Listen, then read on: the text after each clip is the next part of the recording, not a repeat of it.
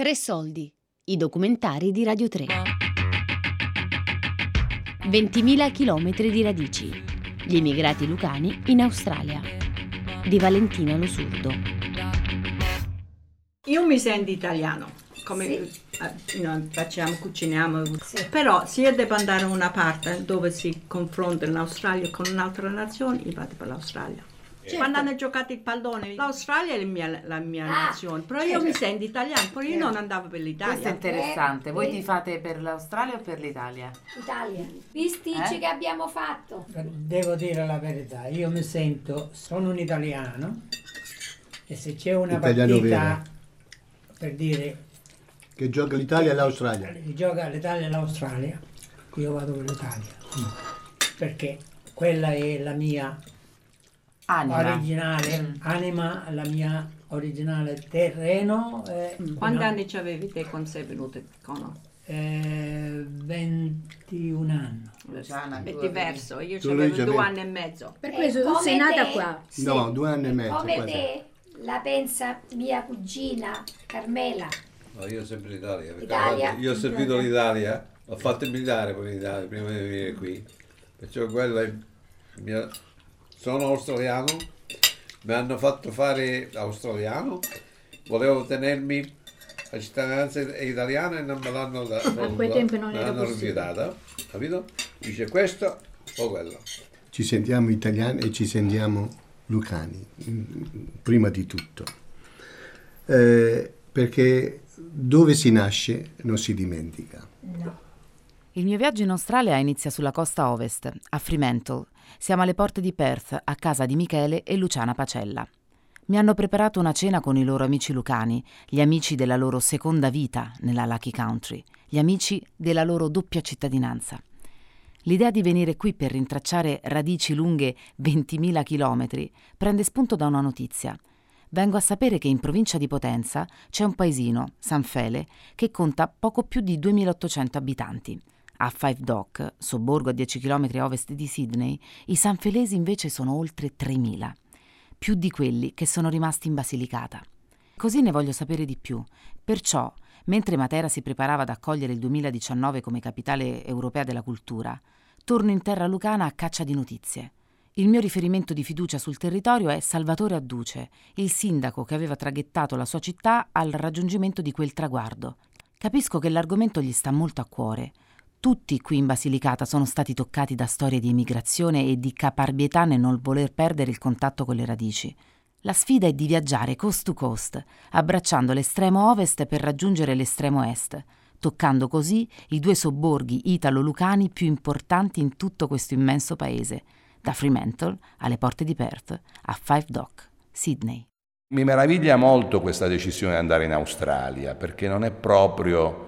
una meta usuale, però sono contento di questa decisione, di questa tua decisione di andare in Australia, perché diciamo non è sufficientemente riraccontata, in qualche modo non c'è una certa abitudine a raccontare della emigrazione lucana verso l'Australia.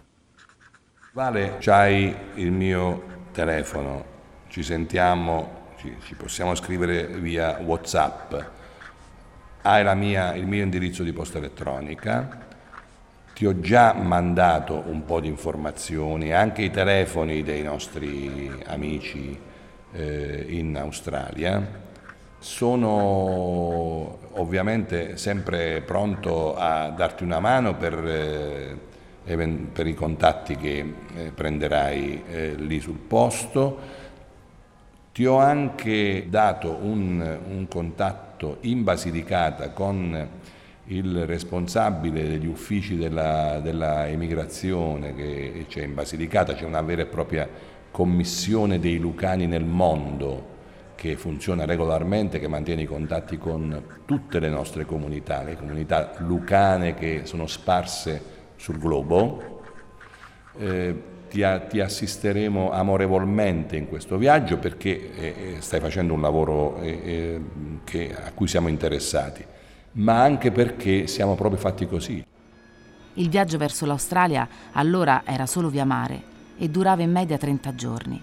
I lavori che si trovavano a svolgere in Australia erano tra i più disparati: cementista, parcheggiatore, muratore, contadino, taglialegna, fabbro, chi lavorava nelle stazioni ferroviarie, chi in fonderia, chi nelle fabbriche di scarpe, chi riparava radio, chi lavorava per l'ente idroelettrico australiano o nella costruzione di dighe e canali di irrigazione, chi nelle fabbriche di acciaio o di cemento, chi lavorava per ditte internazionali come la Philips o la Nestlé, che impiegava le donne nella produzione dei biscotti.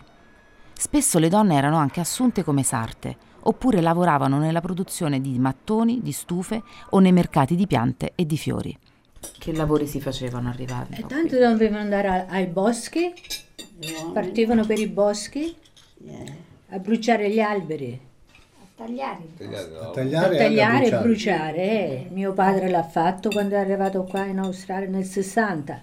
Nel 50 hanno fatto ancora più lavori pesanti, come lui ha fatto il lavoro della ferrovia dove cambiavano i binari dei treni, che erano lavori durissimi nel nord. La zappa in Italia non sapevo cos'era. Il caldo a 45. Da 11 anni. E la mia vita è cominciata quando sono arrivato a Fremantle. Ho cominciato a fare il saldatore. Che è quello che sapevi fare dall'Italia. Quello che io sapevo fare dall'Italia. Però non avevo portato tutti i documenti con me in quei tempi là. Ho detto, vado là, io faccio la prova e vediamo. Mi hanno fatto fare la prova, ho provato. Ha detto che domani mattina incomincio a lavorare. Va bene, sono andato a cominciare a lavorare, è passato 2 o 3 ore e viene un italiano e un australiano. Dice, dobbiamo fare un meeting. E mi dice, tu c'hai la hockey card. Ho detto io, cos'è questa hockey card? Se non c'hai questa hockey card non puoi lavorare a fare il saldatore. E questo italiano mi fa, se vuoi, io domani mattina vengo con te a Perth e te la faccio prendere. Ho detto, no, ti ringrazio, però mi devi dare $200. $200 nel 69 dovevi lavorare 3 settimane, perché la paga era bassa, il costo della vita era basso anche. E io l'ho guardato in faccia, lui ha detto, io $200 a te non te li do. Ha detto, se non me li dai non puoi lavorare qua. Ho detto, non lavoro qua, sono andato via. La moneta era finita.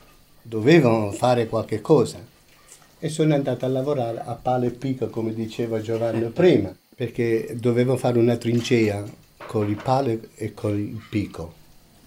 Il picco, sai cos'è il picco? È un coso fatto largo così da una parte e punto dall'altra parte con il manico. Piccone. Allora ho detto io, se questa è l'Australia me ne ritorno. Domenico Antonioni, era dell'Arte Italia, viene vicino a me e mi dice, Michele, veramente che tu sei capace a fare il saldatore? Ho detto, io lo facevo in Italia, lo facevo venire. Allora ho detto, noi abbiamo un'officina con altri 2 soci miei qui vicino a Kwinana. Sono andato là e sono stato con loro 1 anno. Si guadagnava bella moneta, si faceva, poi è incominciata la vita.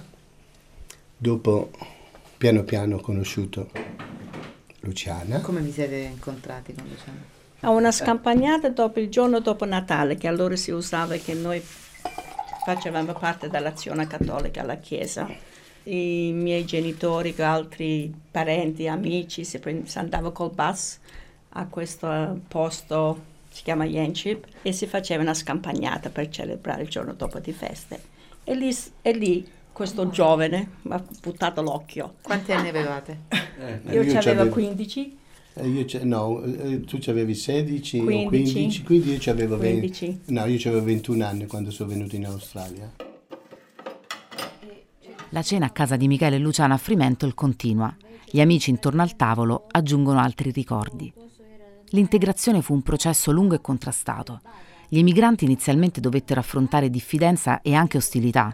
Spesso venivano etichettati come altri, fisicamente diversi, visti come bruni o non bianchi, e chiamati con il termine dispregiativo wog, che etichettava gente di etnia mediterranea e medio orientale, schedati fino agli anni 60 come colored, semi-white oppure olive. Non è stato facile all'inizio, ma pian piano le tradizioni e le abilità dei lucani si sono fatte strada nella vita australiana, accolte con sempre maggiore ammirazione e riconoscenza. Anni fa siamo stati in gita con mia moglie, siamo stati in South Australia qua, e insieme a questi australiani sono in una villeggiatura lì, c'erano queste rape selvatiche che uscivano, no? E sono innamorato, sono andato lì e ho raccolto i branci di queste cose, e questa australiana ha detto: dici che sono queste erbe selvatiche? No, dico, queste non sono erbe selvatiche, via. L'ho aperto, l'ho pulita e gli ho fatto assaggiare. Dice: ma queste sono broccoli? Questa è la famiglia del broccolo. E poi adesso io questo qui li raccolgo, andiamo a casa stasera, li bolliamo e ci bolliamo pure gli spaghetti. E mi dicevi che loro all'inizio gli spaghetti non sapevano neanche cos'erano, no? Ecco. Tanti anni fa, sì. No, tanti anni fa, no. Okay. Quando ci chiamavano mangia spaghetti. Mangia spaghetti. Ci hanno imparato pure a mangiare le gambe delle aragoste. Quali prendevano sempre queste aragoste. Grande industria. C'è una grande industria qua. Loro che facevano, prima che le esportavano, ci toglievano le gambe. E le gambe hanno un bel sapore, proprio la carne è proprio bella, e le buttavano via. Gli italiani se le prendevano sacchi e sacchi e le mangiavano. Mio padre, mi ricordo, diceva: andiamo a Cicerello, uno quelli che hanno il negozio qua, ancora c'è Cicerello. Ah, che è successo? Gli australiani hanno imparato pure loro a mangiarle. E adesso le costano di più dell'aragosta. Costa più dell'aragosta adesso. Quando ti capitava che c'erano due o tre italiani che si parlavano in italiano, venivano questi qui. E speak English. Oh, ci abusavo, sai. Ci mettevano soprannomi, ci chiamavano Ding. Dico, vuol dire, il cane selvatico dell'Australia che chiamano Ding. Questo esisteva, maybe, del 50. Del 50, quando sono venuto io, 69, già non si usava più. Nel 60, 65, 70, fino al 70 c'era molto cosa, Dal 75 in poi si è cominciata ad essere migliorata la situazione, no? Praticamente c'era più socievole delle cose, questi australiani siamo già abituati alla nostra. Io quando ho fatto questa casa qui, che già 37 anni che ci abito qui, quando ho fatto questa casa, quello che mi ha battuto il blog, quando ho costruito la casa, è venuto dentro, dice: non so, voi altri italiani fate miracoli. Quando ha visto la mia casa qui di fronte, dice: voi altri italiani ci siete una meraviglia, create cose meravigliose.